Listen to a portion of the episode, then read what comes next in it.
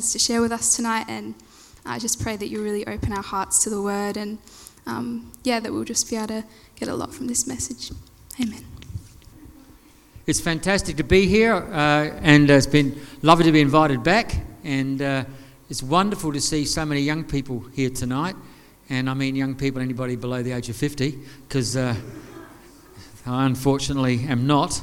But uh, I want to uh, just take some time tonight to talk to you about something that I'm really passionate about. Um, I know that 1 Corinthians 13 at the end uh, says, and these three things remain faith, hope, and love. And that the greatest of these is love. And I understand that love is the greatest thing. Uh, and that uh, we need to recognize that. But I have to let you know that I'm a bit of a hope guy. And I think that hope and faith sort of get a bit of a raw deal in that verse. I'm, I'm a bit of a hope guy. And in fact, my wife and I were so passionate about um, the word hope uh, and the concept of hope that if we'd been able to adopt another child uh, when we were in Kenya, uh, we've got two that we adopted and three natural born. But if we went for the sixth one, we didn't have enough time. But if we did, we were to, well, my wife was going to call her Hope Matilda, which I thought was a very pretty name. But so hope is really important to us, and I believe that uh, without hope, uh, love can falter. Without hope, our faith can wobble, and that hope is really important. And the last time that I was here, I talked about the fact that life is messy and we need to find hope in dark places. And I know that it was a bit depressing and a bit dark at times, but I want to be really buoyant and upbeat tonight because I want to talk about there's a wonderful verse in 1 Peter 3:15 which says this. It says, "But in your hearts set apart Christ as Lord. Always be prepared to give an answer to everyone who asks you to give the reason for the hope that you possess. But do this with gentleness and respect. Now we need to understand the concept uh, and the, the climate where this where Peter was talking to the disciples about. You need to understand that he was talking to a group of people who were living in religious Israel. And they were a community of people, Israel, who were desperately waiting for the Messiah to come. And that there were great promises that the Messiah would come, and when the Messiah came, everybody would get set free. And this was something they longed for, and the Messiah wasn't coming. And so they were going on with life, hoping that maybe the Messiah would come back, but he hadn't. And so their hope was being unfulfilled. Secondly, because the Messiah hadn't come, they were still living under a the Jewish religious system and they had to have these thousands of observances that everything that they did had to be controlled by a religious observance. That means they had to follow all the rules all the time. And it was very constricting to live under very uh, overt Jewish system of religion.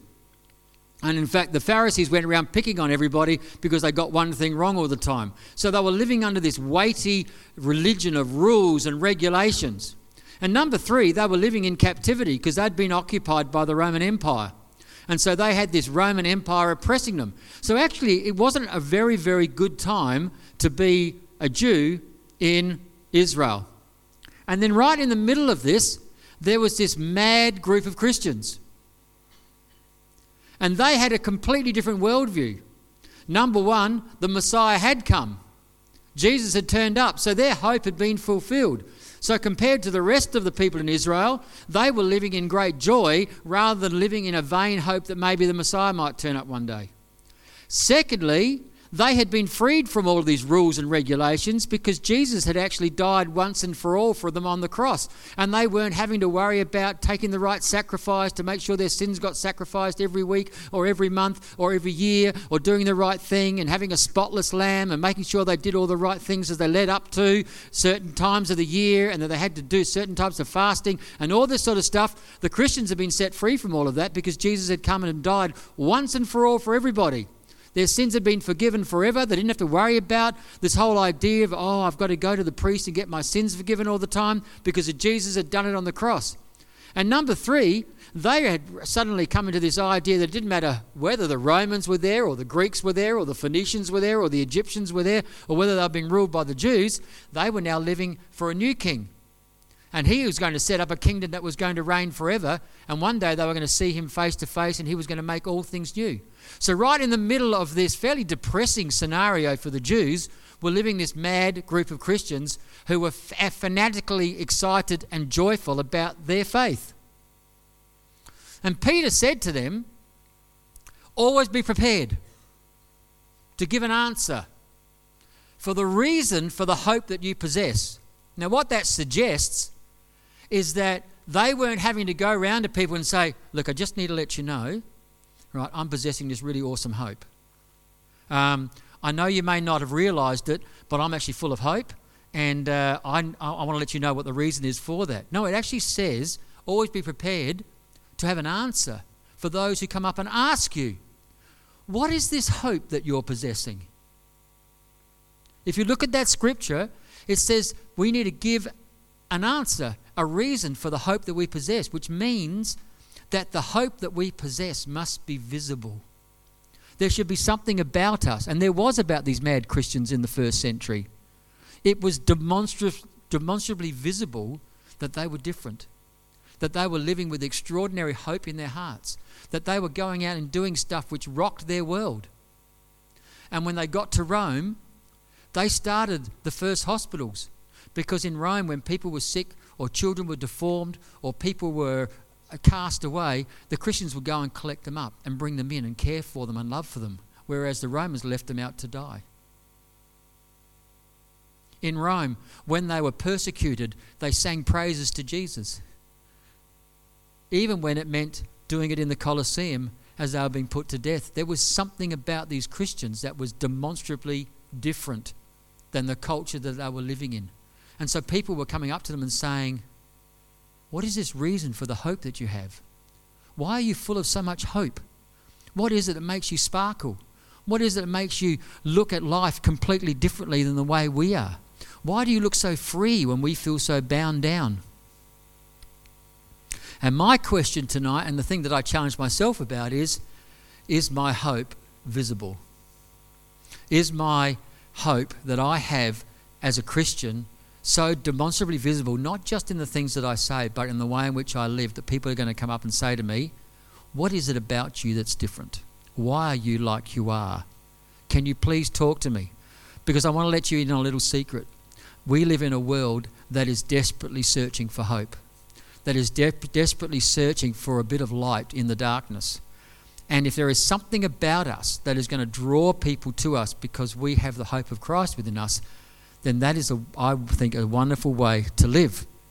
So, my first question tonight is Do you really believe that we possess true and sure hope as Christians?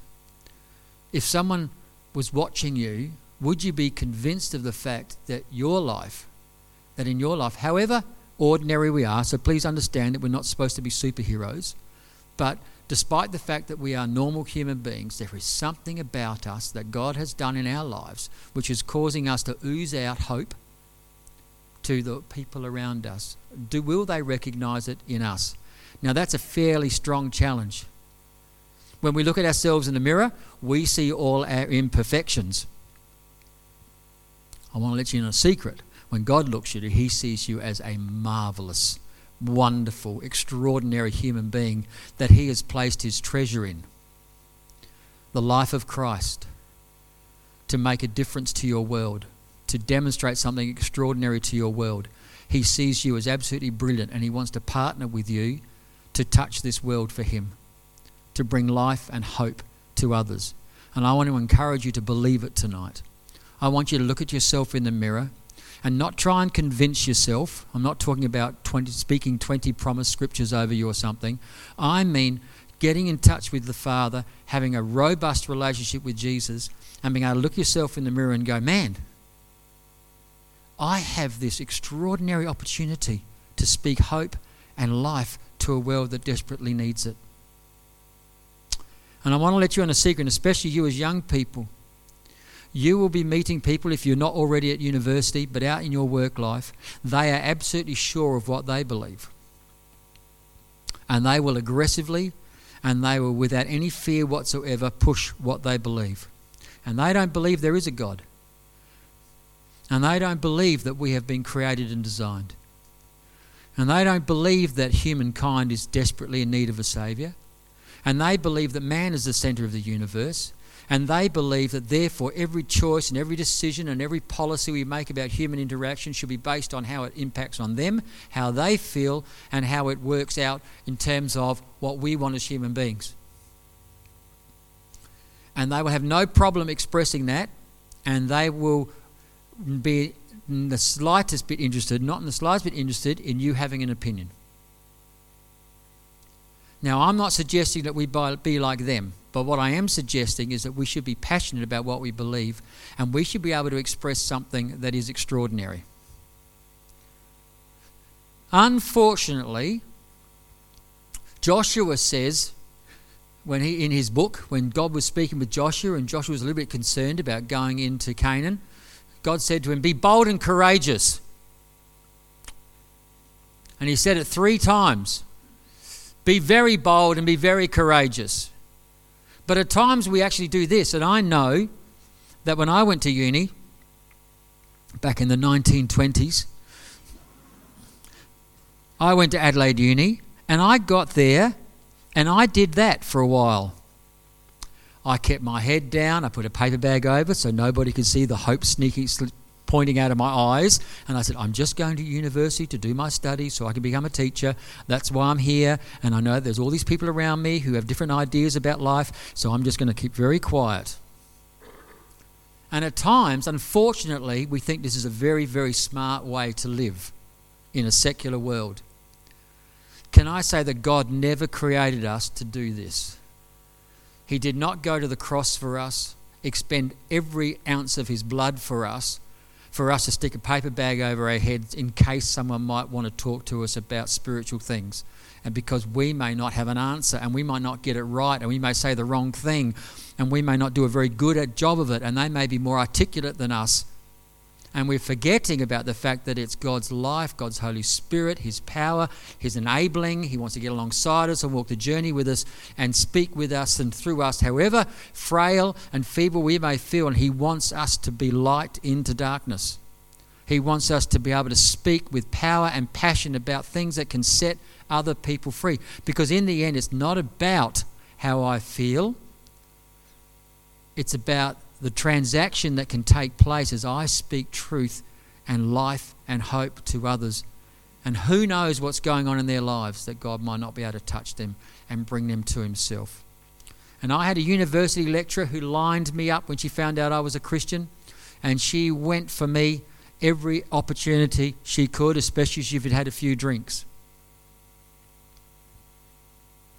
And I had to learn how to just, with compassion and grace, just talk about the fact that while I didn't have all the answers, I knew that God loved me and I knew that God loved her. And she hated me saying that.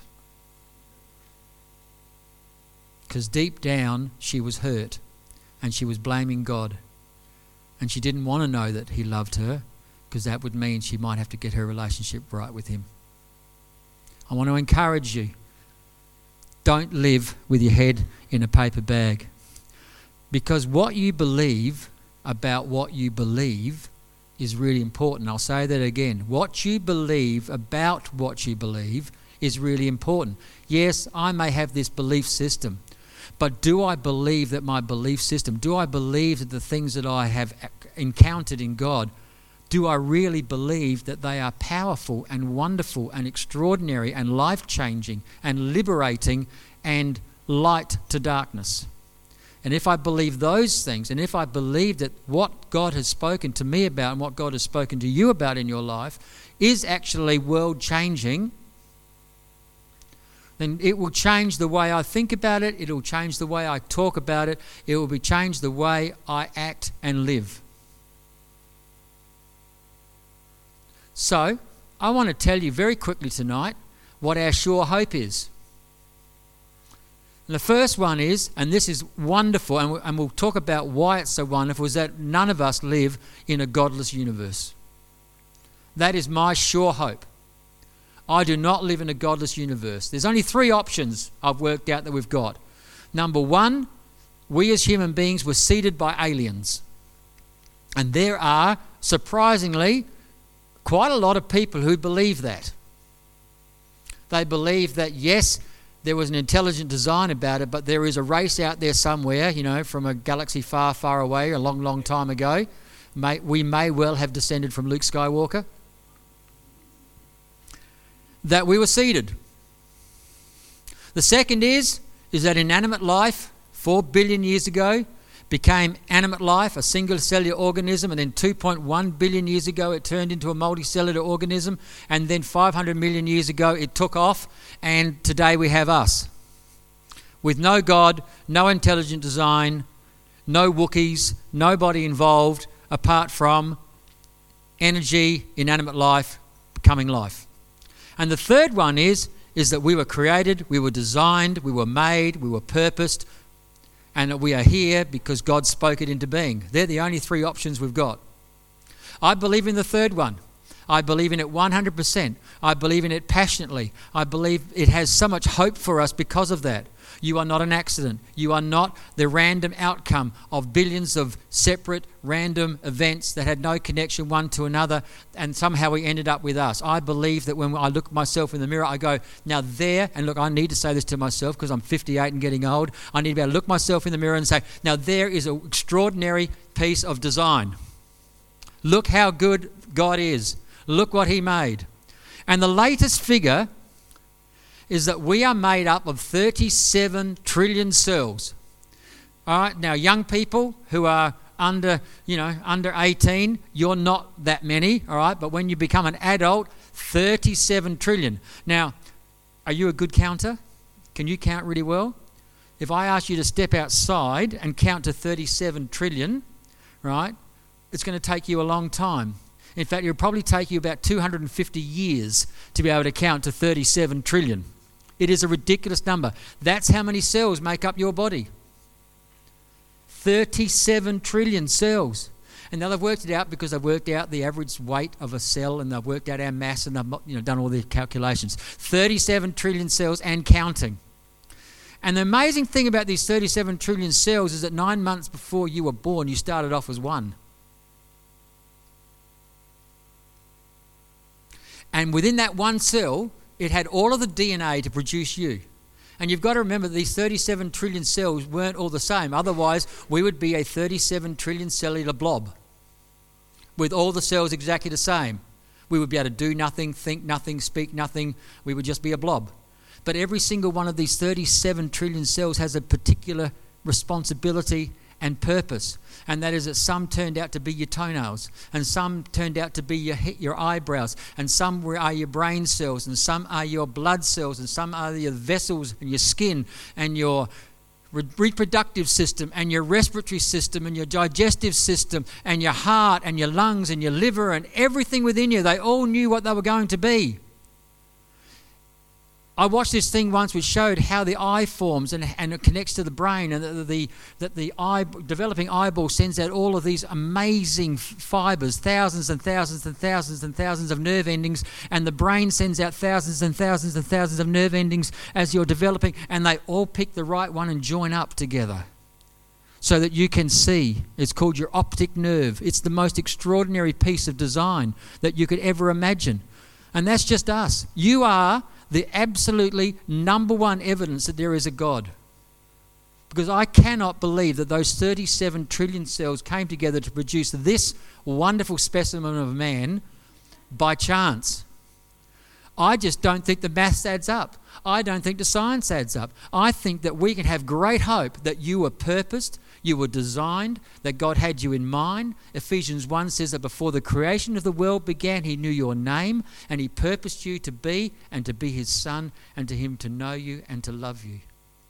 Now, that is a lot better than the idea that you are an accident, that you are the result of random chance, and as Tim Minchin would like to say, you, you, you get to live a completely meaningless life. I think there is great hope in what we believe.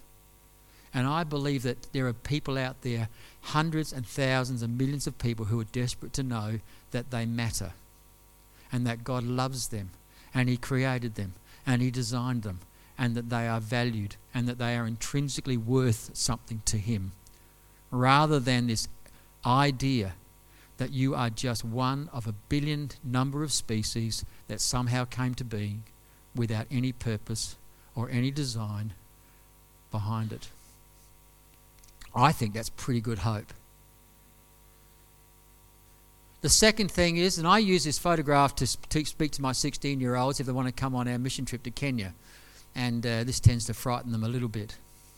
But the second thing that I absolutely believe, which gives me great hope, is that this world is broken. And I talked about that when we talked about the fact that life is messy. This world is broken. Now, if there is no God and if there is no purpose, then there's, well, it's just the way it is sometimes.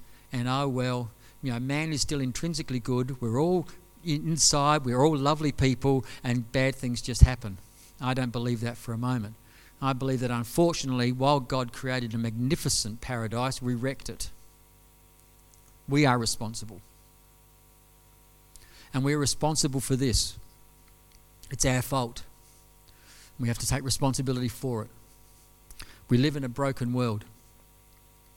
But God had a plan, and this is where my sure hope comes in. And He sent Jim Caviezel. No, He sent Jesus. All right?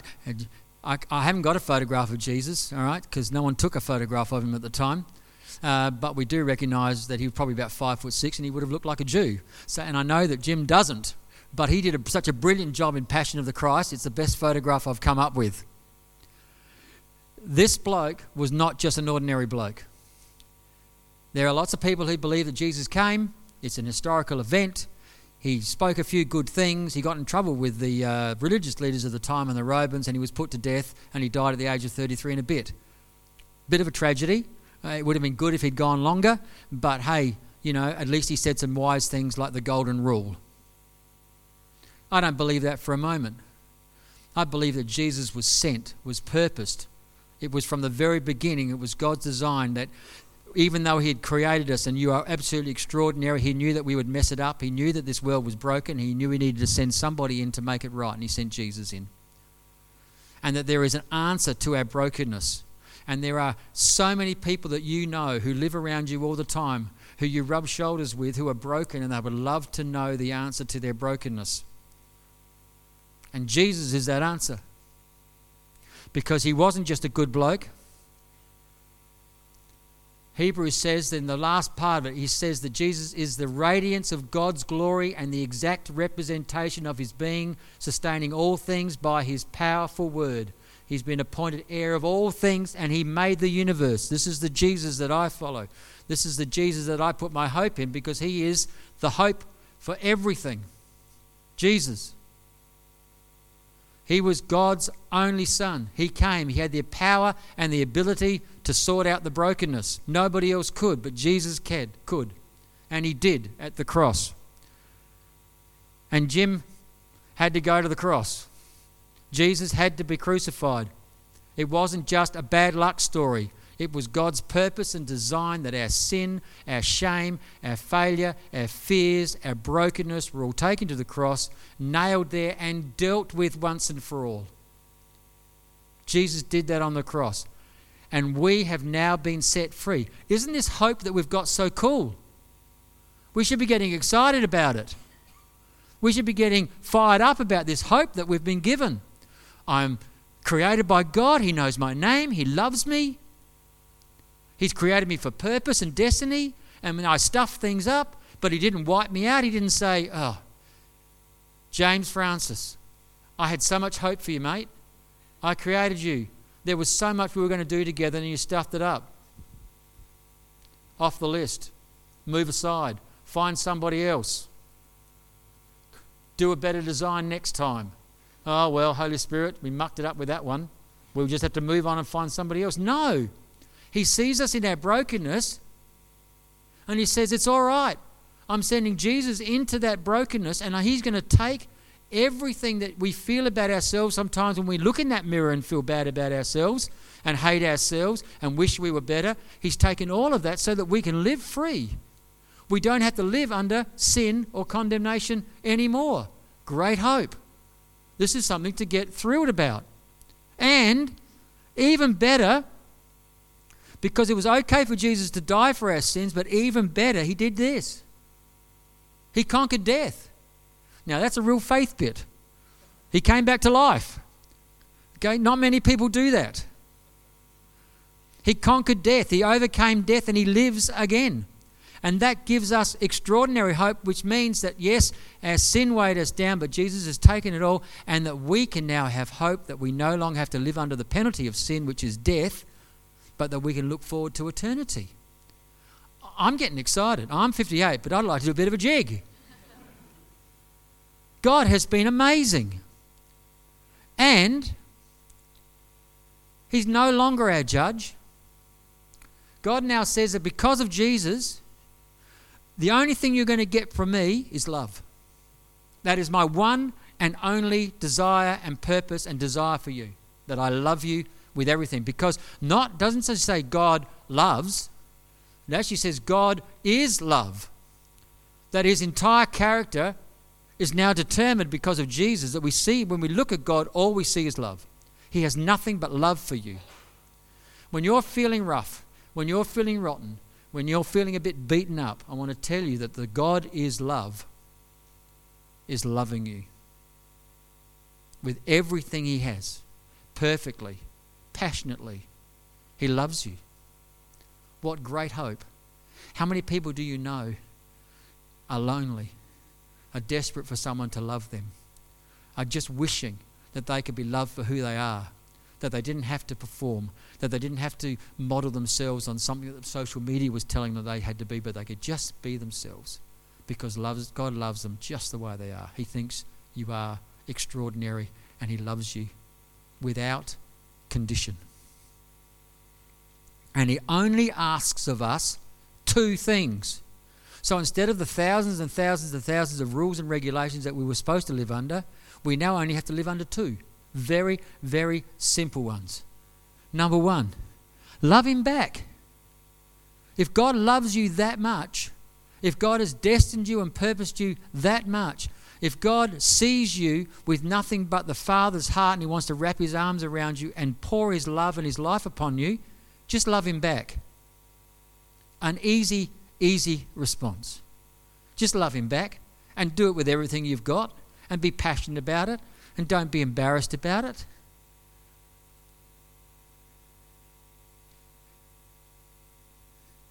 When people first get married, they just want everybody to know that they have the most pure and beautiful love that rivals the Princess Bride, if you've seen the movie.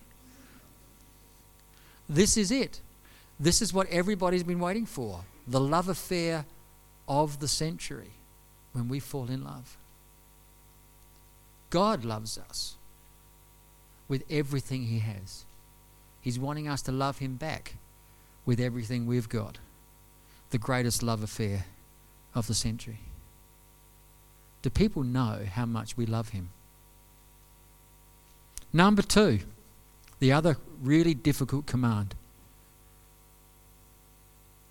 love everybody else with the same passion if we love those around us, if we love them with a pure heart of love, we wouldn't be worried about telling them about Jesus. We wouldn't be worried about telling them of the great hope we have because we would be so desperate for them to know what we know. We would put it out there for the world to see. We would be loud and proud about our love affair with God and the fact that He loves them too. Now, we may not get a great reaction back sometimes, like my university lecturer. Or one of my uni mates, when I passionately told her about the love of God, she said, I really like your philosophy, Mike. That's very interesting. And moved on with her lentil sandwich. It had no impact on her whatsoever at that time. You know, I learned it doesn't matter. Because for a brief moment she got to know someone told her that God loves her. And who knows what God might do with that. Do we love one another? Jesus said that they would, we would, they would know that we were his disciples, that they would know we were Christians by the way in which we loved one another. And I don't think that just meant our little circle of friends where we all love each other mutually. I think that always meant the way we loved the world. Fine. Next, here's another great thing of hope. Jesus has promised that whatever comes your way, whatever your day is like, whatever your journey is like, He will be with you every step of the way. What a great, wonderful hope that we have. That when the days are awesome, Jesus is there cheering and going for it with us. And when we're living life to the full and, Jesus, and it's all a great adventure, God is in the midst of that and Jesus is in the midst of that, wonderfully cheering us on. And when life is difficult and we're struggling and heartache comes, and we have talked about this before, and when things are difficult, Jesus is right there in the middle of it, holding us to Himself and loving us. Walking through the valley of the shadow of death with us, guiding us and comforting us, being our ever present help in time of need. Jesus will be there. He will never leave you or forsake you. He said that I will always be with you. He said that nothing can ever separate you from this great love that He has for you. In the darkest day, Jesus is right there with you. It says that He mourns with us, He grieves with us, He holds us up. When we can, can't walk any further, He carries us. What an amazing Jesus. What an amazing friend who will never give up on us, who will never let us down, who will never fail us, who will always be faithful to us. He walks every day with us. What wonderful hope. We can wake up on those wonderful days when the sun is shining down on us and go, Jesus is with me. And when we're walking on the road marked with suffering, we can say, Jesus is with me. I am never alone. How many people do you know who don't feel like anybody walks with them? Who feel like they've had to do this journey by themselves and there's been no one around to carry them in their dark days? Let them know that Jesus will.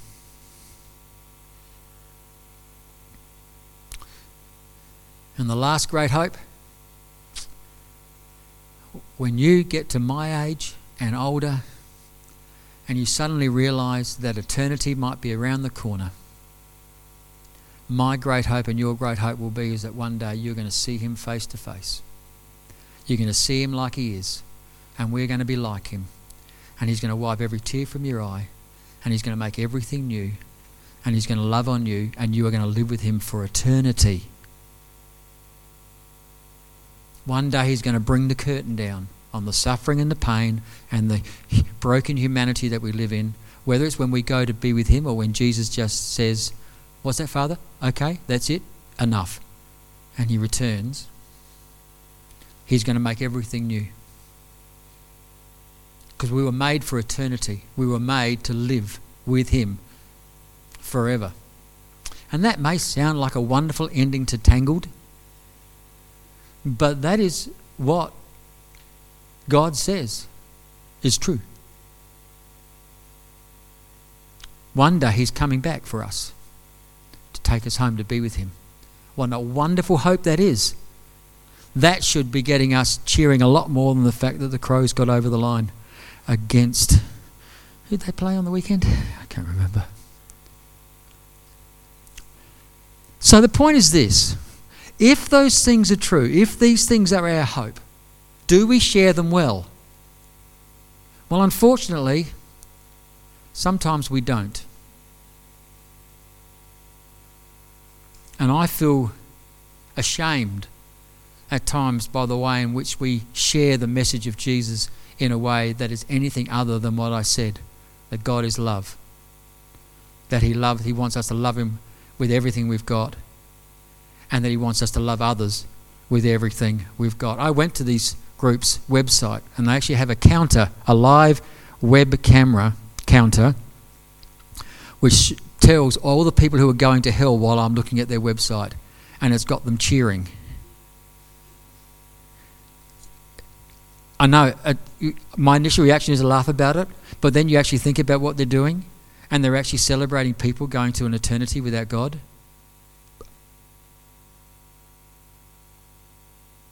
And unfortunately, they get more airtime than we do.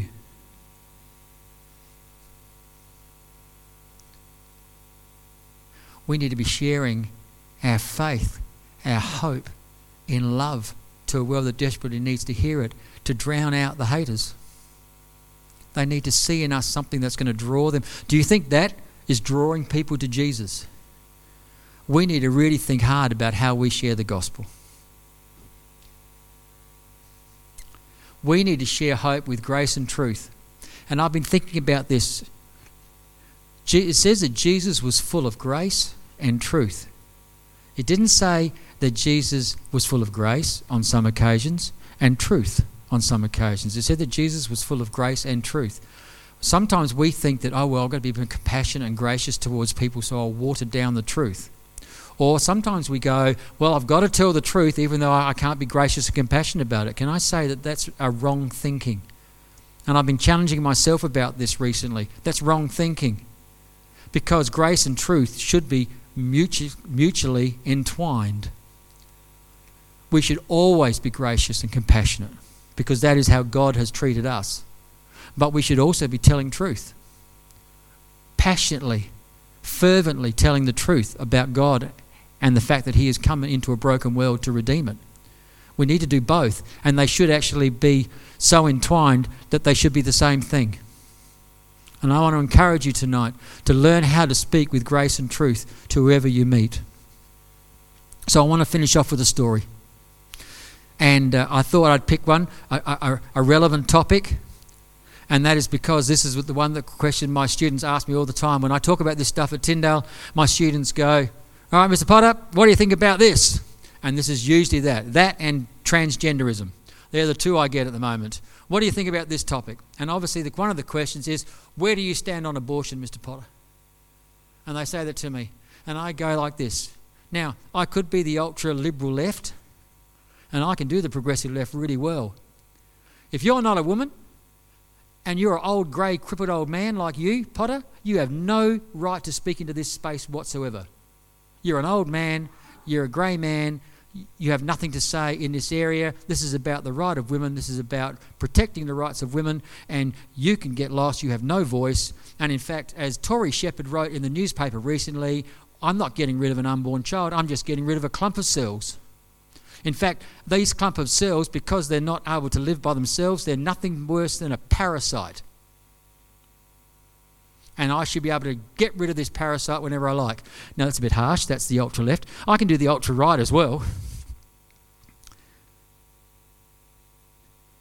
I don't care if that unborn child is putting threatening the life of the woman. It's a sacred life, and it needs to and it needs to live, even if it kills both of them. And if you have an abortion, then you're a murderer. And in fact, we're going to bring in laws to say that you can be prosecuted. And in fact, some people are saying that any woman who has an abortion should be executed. I don't think that fits into the grace and compassion and truth and love either. So they look at me and they say, Mr. Potter, can you answer the question? And I said, very simple. Let me tell you how I think. This is how I think. What do I believe about you? And they look at me, and eventually one puts their hand up. And I said, Come on, what Bible verse, what thing do I share about you? And what, if you're in Mrs. Potter's Year 9 class, what does she say about you all the time? And they say, Psalm 139. I was knitted together in my mother's womb, and I'm fearfully and wonderfully made. And God has ordained all the days of my life. I said, I absolutely believe that you are precious to God. That God knew your name before the creation of the world to be His. I believe that God beautifully and wonderfully knitted you together in your mother's womb. And it doesn't matter whether you've got an intellectual disability or a physical disability, or whether you're really clever at this or you're really clever at that. And it doesn't matter what colour you are, and it doesn't matter what race you come from, and it doesn't matter whether you're tall or short or fat or thin or whether you've got blue eyes or green eyes or brown eyes or hazel eyes, and it doesn't matter anything about you, you know, that make because you are you and you are unique and you are special and you are extraordinary and God knitted you together and He loves you just the way you are and you are amazing. And because He did that, you are absolutely precious to Him. And they look at me and I say, and that's what I believe about you. And because I believe about that about you, I also believe that about every single unborn child.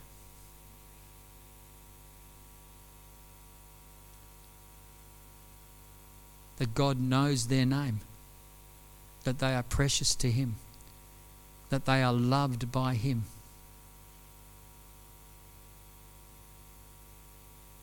And they say to me, well, What about if the baby's going to kill the mother. Then I said, then you need to take great precautions to keep the mother alive. And in those cases, I don't have a problem. Because There's no point letting them both die. Keep the mother alive. I said if it's an ectopic pregnancy where the birth is in the fallopian tube and that is never going to become a real life and it's just going to kill and poison the mother, then you have to make a determination because that is protecting the mother. Absolutely. What about when it's rape, Mr. Potter? I said, horrific. We'll never know what it's like. Can imagine that it would be anything other than horrific and unimaginable. And we need to show those people grace and compassion and care. I said, but just remember one, it's a very small percentage. And number two, I actually know a couple of dear women who were the product of rape. And one of them spends her entire life passionately advocating for, for rescuing women out of domestic violence and rescuing trafficked women.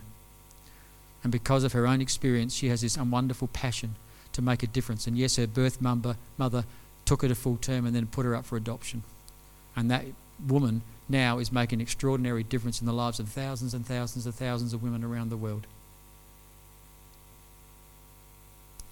I go, oh, what about a kid that's born into poverty?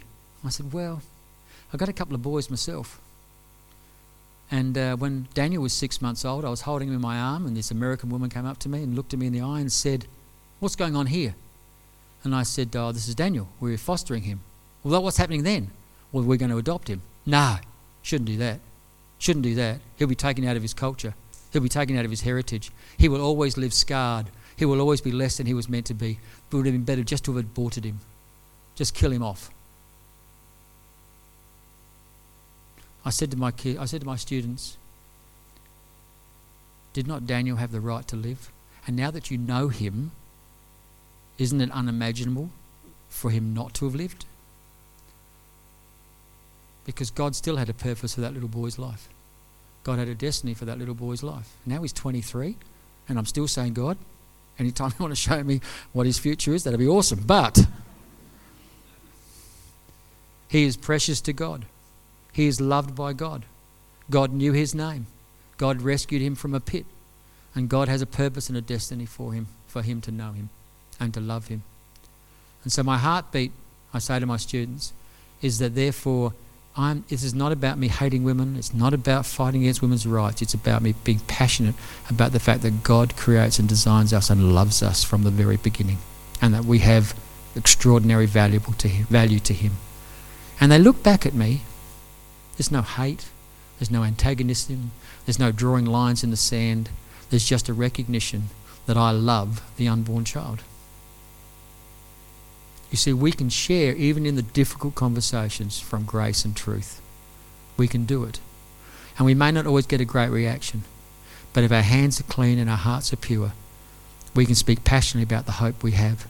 And we hope that as we do that, they're listening and maybe God is speaking to something broken and hurting in their life that may cause them to look to Him. So share your hope with passion and love in your hearts and a little bit of courage too. And for goodness sake, go and do something and model His love and His grace to the world. Ashley, exactly. You don't have to be blaring trumpets but you're just making a difference by doing something a bit courageous. You look a bit like me now. I apologize. But people know what you're doing and why you're doing it. Cancer, homeless kids. Awesome. Demonst- demonstrating the hope of Jesus to a world that desperately needs to hear it. God bless you. Let me pray for you. Heavenly Father, we thank you that you are the great God of hope.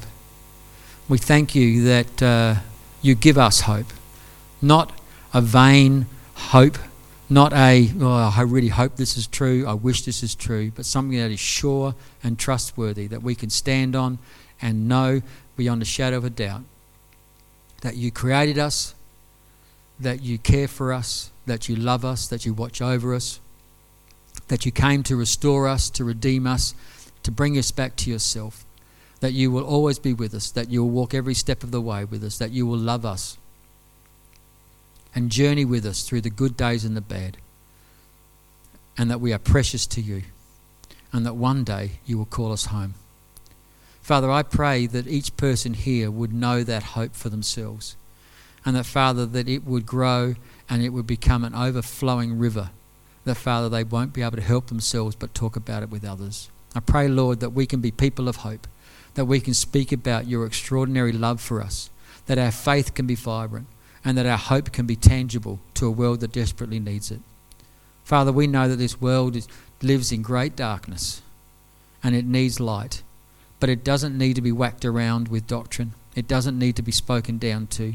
It just needs to be loved and to know that there is a God that loves them. And I pray, Father, that we can be your hands, your feet, your voice, that we imperfectly can be also be your radiance like Jesus was, that we can do what he did and bring hope to a world in Jesus' precious name.